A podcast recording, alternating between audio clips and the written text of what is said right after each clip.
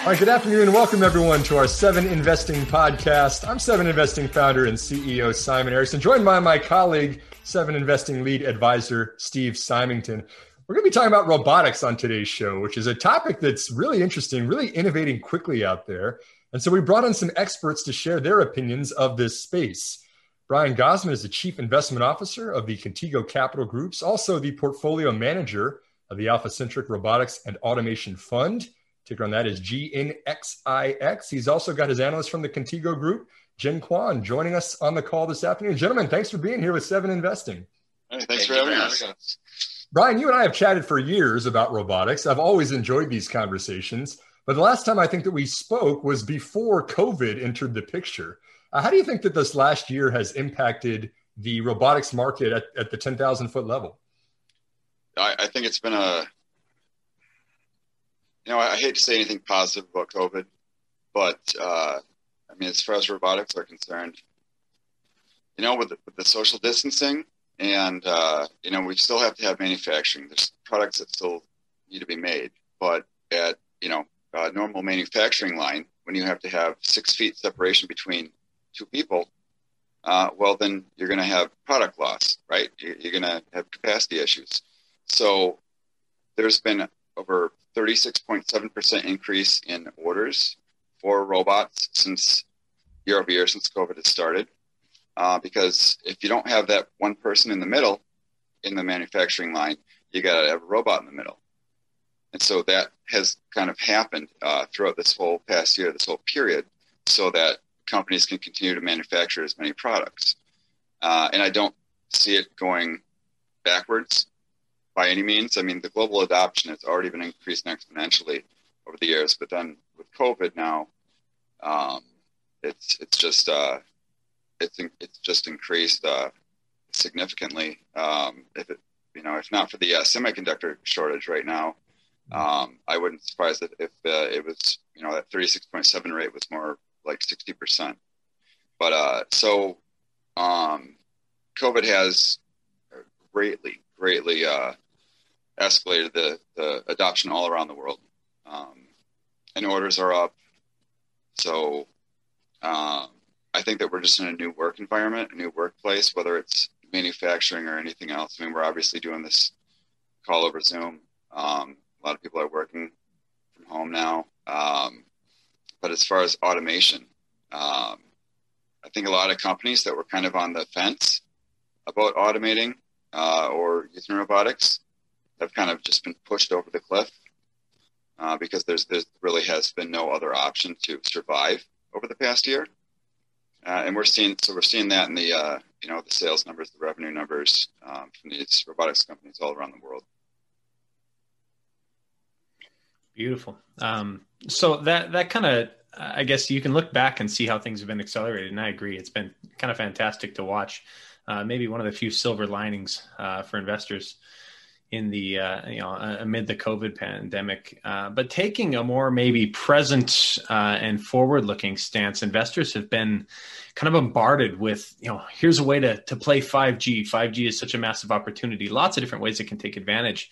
Um, but one sneaky way to play 5G is through the robotics industry. Can you uh, talk a little bit about how 5G is impacting and potentially fueling sure. robotics? Yeah, sure. So there's a there's a couple there's a couple things. So prior to 5G, um, you know, a lot of robots had to be tethered to something, right? Attached to a cord. So so how do you how do you implement robotics and automation in uh, agriculture and a farm field uh, with tethered robots? Right, that doesn't really work out too well. With 5G, um, I mean, the, the, amount of data that's that's able to be transferred wirelessly, um, the the latency issues that have been um, cleaned up.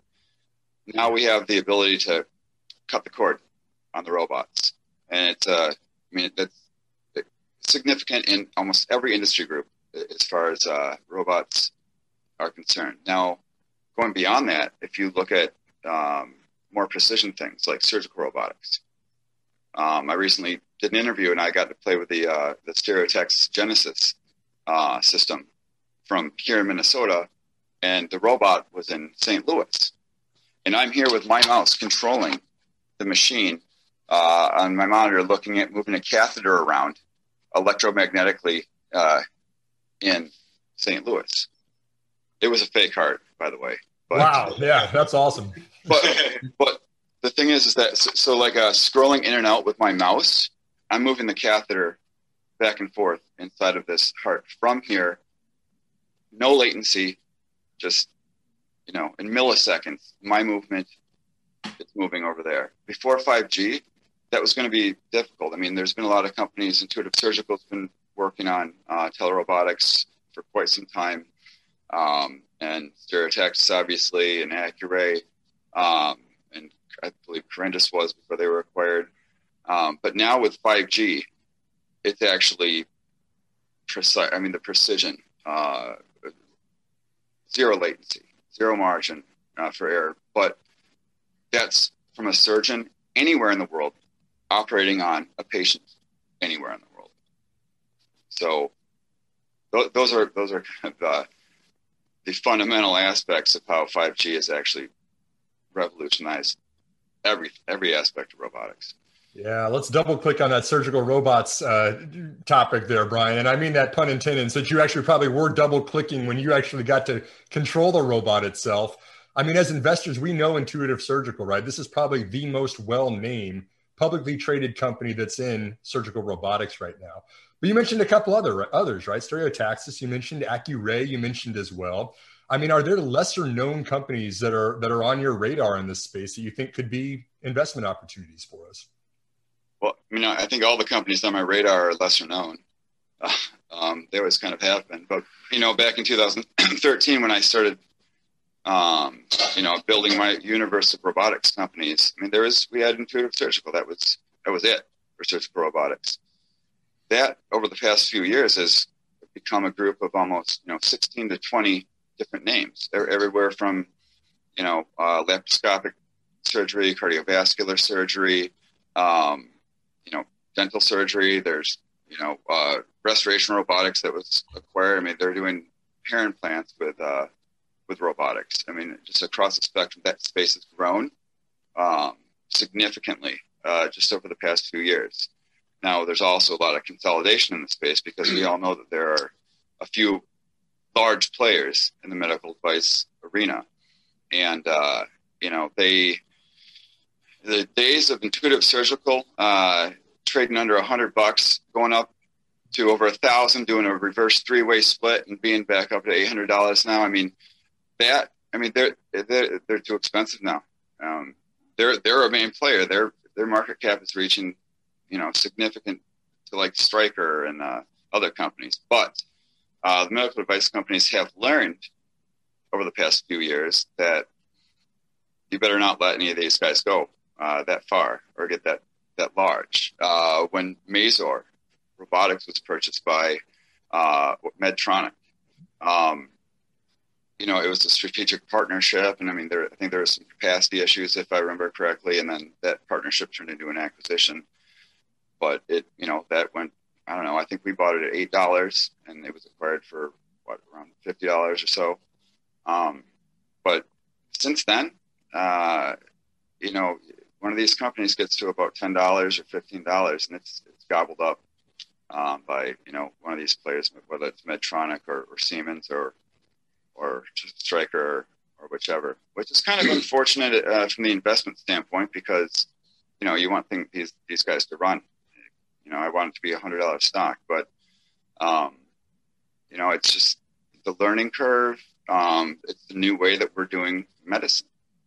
It's with surgical robotics and telerobotics. It just makes sense because you don't always have a doctor or a specialist in the same location as you have a patient with a critically uh, critical issue that has to happen right now. With telerobotics, I mean, it's it's saves lives. There's a doctor everywhere in the world now. As long as there, there's a device in one location, there's a doctor with a computer in another location. I mean, just the impact of human life in general. Um, it, it's extreme. It's, so the medical space has kind of been revolutionized over the past couple years, and I don't know how much focus anyone is paying attention to that, but it's changing significantly. How about Accuray? Uh, Jin, can you talk a little bit about Accuray? I think that was another company you guys mentioned just a minute ago. Yeah, yeah, I would love to. Uh, kind of going back to like what Brian was saying, how uh, robotics has changed the entire field of healthcare. Uh, when Brian and I are doing analytics on these companies, we really look at, God forbid, if like any of us had something that went wrong. So Accuray focuses on cancer, but if something were to go wrong, we want the best for our friends, our family to be treated in the, by the best doctor and the best robotic systems possible, you know? And that's how we kind of like gauge our analytics and investments. What will we decide on if something were to happen? And kind of going back to Accuray, so one in two uh, women in this world are going to have cancer, and one in three men in this woman are going to have, uh, have cancer. That's like the statistics of it. And the biggest uh, complication that involves with radiotherapy it's called intrafraction tumor motion. And what that means is when a tumor or cancer is in somebody's body, they have to get radiotherapy. And when they're laying on that device, let's say it's a lung cancer or prostate uh, any type of cancer in the body, your bodily fluids are moving consistently, you're breathing, and when they when the doctors try to accurately precision the cancer treatments, you know, normal systems what they do is they create a bigger margin and treat the whole radiation area so they, they don't miss. But well, and well, and cut you open. Yeah, and, and cut you open by surgery too. Right, right. Yeah, but what Accuray and with their new device, uh, CyberKnife, the whole S7 system, it's going to be revolutionary technology. Uh, what it does is it has now incorporated synchrony, and what that means is it uses AI systems to be able to track the tumor precisely and to be able to send radiation to that tumor in a sub millimeter manner. And the reason why I'm so excited about this new device that's coming out, the new version S7, is uh, the old version was able to be treated. You would have to allocate an hour time to treat the patient, but now with the new CyberKnife S7, that hour has been decreased to 15 minute treatment times. And Accuray has been a pioneer in radiation therapy. Um, everything from starting out with hypofractionated treatments and delving into what that means is traditionally when you have radiotherapy, it, patients seem to go into the hospital for six to eight weeks and they're given the radio dose in a very like consistent and wide like manner. But with Accuray's accuracy and precision and with all the technology that's going on, incorporating telerobotics as well, they're able to give higher doses to that tumor and patient can just walk out of there receiving four or five treatments versus having the radiation be given over like the eight weeks and having a lot of side complications from that. So to, to unpackage all that a little bit, so here's a visualization. Instead of you say you have a brain tumor, Simon, and uh, you got to go in, and surgeon's got to cut you open and they say, here's your chances. Uh, you know, you, you, got a 80, 80, 70 or 80% chance that uh, this is going to work, 30% chance that you're screwed. Know, they, they bump something in your, your brain once they cut you open. Accuray is a robotic laser that you go, you lay down with all your clothes on, nobody cuts you open, you lay down on the table, and it accurately shoots that laser directly at that tumor in your head 15 minutes, it's gone. And you get up and you leave. So the just the impact of that, and then they have FDA approval for cancers anywhere in the body. To be able to just directly in micromillimeters shoot out that cancer with that laser is game changing. And their, their S7 system incorporates uh, additional amount of AI with it that, that is just I mean, it's, it's game changing. Um, and so they, they have their CE mark, um, they're selling systems, um, and it's, it's really one to follow keep an eye on. Yes. Uh, duly noted, Brian. We, let's change gears as I think about my mortality here. I like the robot though, if that increases my chances rather than seventy percent. Right. Uh, Steve, what what else do we have? Is there any other questions we wanted to ask Brian and Jin about robotics? Yeah. So, um, I mean, we've mentioned acquisitions a little bit, and you know, for perspective, uh, you know, just taking a look at, at Accuray and Stereotaxis. I mean, these are both very small companies, 400 million to 500 million uh, market caps. Um, what kind of chance, you know, do you, do you do you give them to kind of continue to blaze their own trails um, without being acquired? And if they, you know, some by some maybe miracle, they aren't, you know, chased as acquisition candidates, you know, how big do you think they become in their respective spaces? Like, what's the potential here? Well, and that's difficult. So uh, when I was interviewing David Fischel, the CEO of uh, Stereotaxis, I I kind of uh, asked that that same question. You know, is there anybody sniffing around? Um, you know, and he what he kind of elegantly explained is that you know it's a company. There's a board. They diligently have to entertain. They have to entertain any offers for, the, for their shareholders. Um, so, so there's not there's it's not always a choice. Um, you know, when you run a company, you, you have to entertain these offers. But, um, you know, I tell you, as, as far as Stereotaxis goes, talking to uh, Fischel, that is a textbook balance sheet, like you you see in college in, in an accounting class of, of, of, ideally how a balance sheet is supposed to look. It's how that company's balance sheet looks. He came in, he cleaned up the whole company, cleaned up the debt, uh, and their you know their their their plan has been conservative.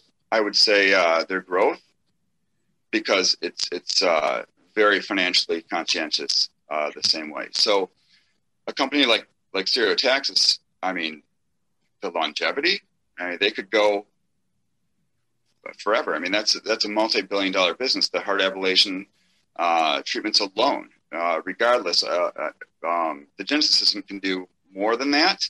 Mm-hmm. But I mean, that area of focus right there is multi-billion dollar um, um, marketplace right now. And they're the only ones that are using electromagnetic fields to pull a catheter uh, from wherever it goes into your body, maybe in your leg, and pull it into your heart, manipulate it remotely through electromagnetic fields, and pull it back out. Uh, as opposed to how we normally do uh, catheters. And, you know, I put it in you, and it's connected and, I, and we shove it up. We just shove it up and through into your heart and try to, you know, uh, manipulate that uh, from way back on the end of the hose. Uh, yeah, like three feet away. With with Stereotaxis electromagnetic uh, system, it pulls. It's more accurate. It's game changing. Uh, it's more. Pre- it's just uh, completely more precise it's safer to patients as when we talk about Accuray. It's just safer. Humans have a certain amount of manual dexterity. They are the best surgeon in the world. It's limited. Mm-hmm. It does not go to the uh, the decreased margin of error that these surgical robotic systems can perform. Got me squirming a little bit here during that whole, whole that's actually that's the question I wanted to ask though, Brian. Is, is is is exactly what I think you're touching on right there, which is um, what. Uh, I'm not sure how to how to ask this correctly, but you know, what is driving the adoption for these robots, right? You've got institutional knowledge in the medical community. You've got doctors that are used to being laparoscopic surgeons rather than using robotic surgery. Uh, I know you come from a medical family yourself. I mean, I mean, is it is it the data that is driving this, and the hospitals are adopting it, or is it regulatory groups? Uh, or, or the government, like we saw with electronic health records, just kind of shoving it down people's throats and saying this is what you need to do now. Like, what is driving the the market at the highest level for robotic surgery hire? So, any of these companies, whether it's Accuray or, or or any of these others, there are years and years of clinical data built up for each of these procedures. So, so just talking about like uh, the heart ablation, uh, treatments that um, Stereotaxis is doing. That's a decade of preclinical data and research and study um, that has gone into that. And at the same time, um, they've also created these what are called fellowship programs for doctors. So if a doctor's interested in, uh, you know, trying this or, or at least, you know, touching or, or learning how to use it before you, you spend 2 million bucks on a, a new device your hospital, they have a lot of these companies have these fellowship programs where doctors can go in and touch the device, uh, manipulate the device, read the preclinical data, um, and, and, really uh, learn hands on, and then decide. You know, then let the doctor go to the hospital, the administration, and and talk and say, we really have to buy this thing. We have to do this. But it's a hands-on approach, so it's, it's it, rather than just like marketing and trying to sell to hospitals and doctors. They're marketing by teaching, just an open forum, and teaching these doctors, hey, would you like to come and take a you know this course and use this instrument? Well, of course, if you're a doctor. I mean, I'm not a doctor, but I'm nerdy enough. I'd sign up for one of the you know the, the, fellowships. Um, but once you know, I think once these doctors go through those programs, they're hooked. You know, they, they see, they read, read the preclinical data, they, they've seen the results and the precision, and they, they're excited and they understand how to use these systems. Um, and, and that's, so anyway, so that's kind of the uh, uh, marketing um, direction that, that, a lot of these companies are, are, are using uh, to sell their devices. So, um, yeah, it's really interesting. Uh, I've just kind of been thinking in the background here, um, talking about this kind of large company versus small company. Uh, you know, this battle. You almost wonder what what hope do these up and comers have in challenging sort of the the established leaders in their niche. You know, you talk about intuitive surgical. Um, you wonder how defensible is. You know, they've got this razor and blades model that's massively profitable. Um, where like in a case like stereotaxis, I think I was reading um, that interview you did with their CEO, uh, where you're talking about how they kind of cleaned up their balance sheet and they paid off, I think it was 20 million in debt and they only had 2 million in cash on hand and they were burning 8 million in cash a year, which isn't a good position for a company like that. So great. Uh, from terms of capital allocation and uh, and balance sheet, but then you look at a company like Intuitive Surgical that I think last year generated over 1.1 billion in free cash flow, and uh, they've got over five billion in cash on hand. So, how um, disruptible are the leaders in this space, and how do you kind of determine like who and which companies um, have the potential to potentially, you know, I guess, disrupt them and move around? What what is what do you look for there? Well, you want to look at R and D spending. You want to look at organic growth, not growth by acquisition. Uh, uh, you know, Intuitive Surgical just uh, they they purchased. I forgot the name of the company right now, but they purchased that you know healthcare um, database, uh, you know, cloud technology system, which I didn't really get uh, the synergy there. But regardless, um, you know, the Da Vinci X has come out. I've not heard a whole lot uh, more since. Is there another uh, system that's going to be coming out? I mean, is that where's the the product development? Where's the R and D? Um, are they just have gotten so big that they're just going to grow through acquisition? I don't like that. I like organic growth um, personally. Words. And uh, you know, so um, not to mention there are other companies out there. So so for just for laparoscopic robotic surgery in general, so the Da Vinci system is expensive. It's very expensive, and so you know, there's other countries besides the U.S they have hospitals that can't necessarily spend uh, two and a half million bucks uh, on a surgical robot, and not to mention like the service contract that goes along with that.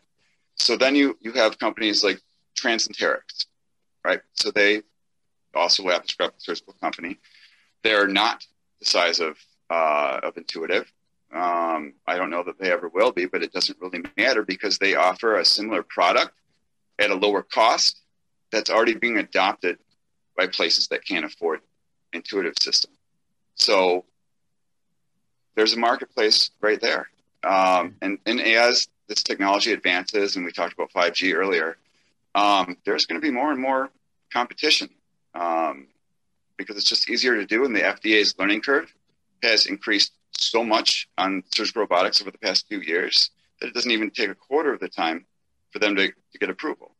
So, uh, I don't know. So the big leaders, I, I would say, watch out. Yeah. And I've got to ask one more question since we do have Steve Symington, an AI expert on this call is are you seeing any any role of machine learning in this field where today you can actually go and control the surgical robot with a human being? Are those robots now identifying tumors themselves and actually autonomously knowing exactly how to cut within a patient, knowing exactly what to do uh, without human intervention? Are we there yet, or is that something that's still years on the horizon, Brian? Oh, oh, we're oh, we're there. We're there. If you look at companies, uh, companies like ClearPoint uh, Neuro, um, and I mean, Jin could probably talk to you, you know, for 15 minutes about uh, the AI that Accuray is using with their new CyberKnife 7.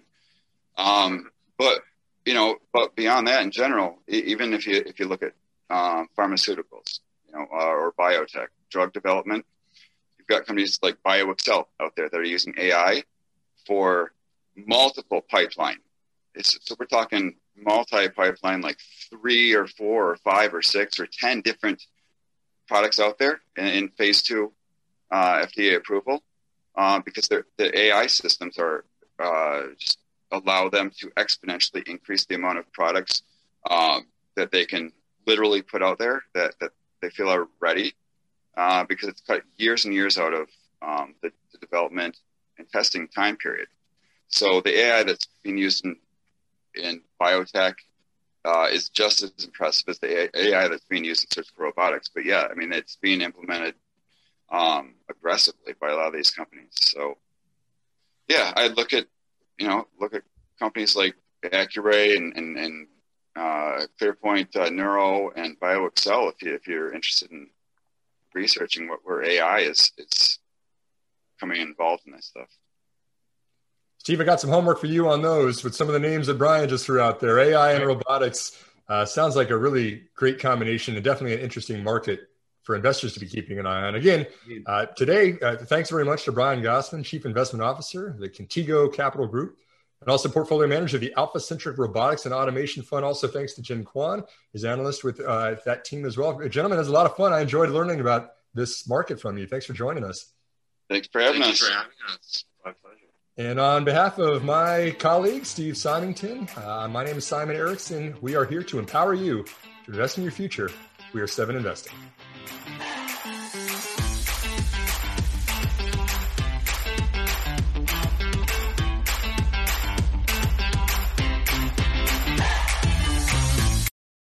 A reminder that people on this program may hold positions in the companies that are mentioned.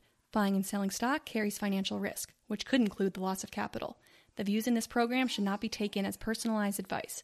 Before acting on any of the information provided, listeners are encouraged to consult a financial or tax professional.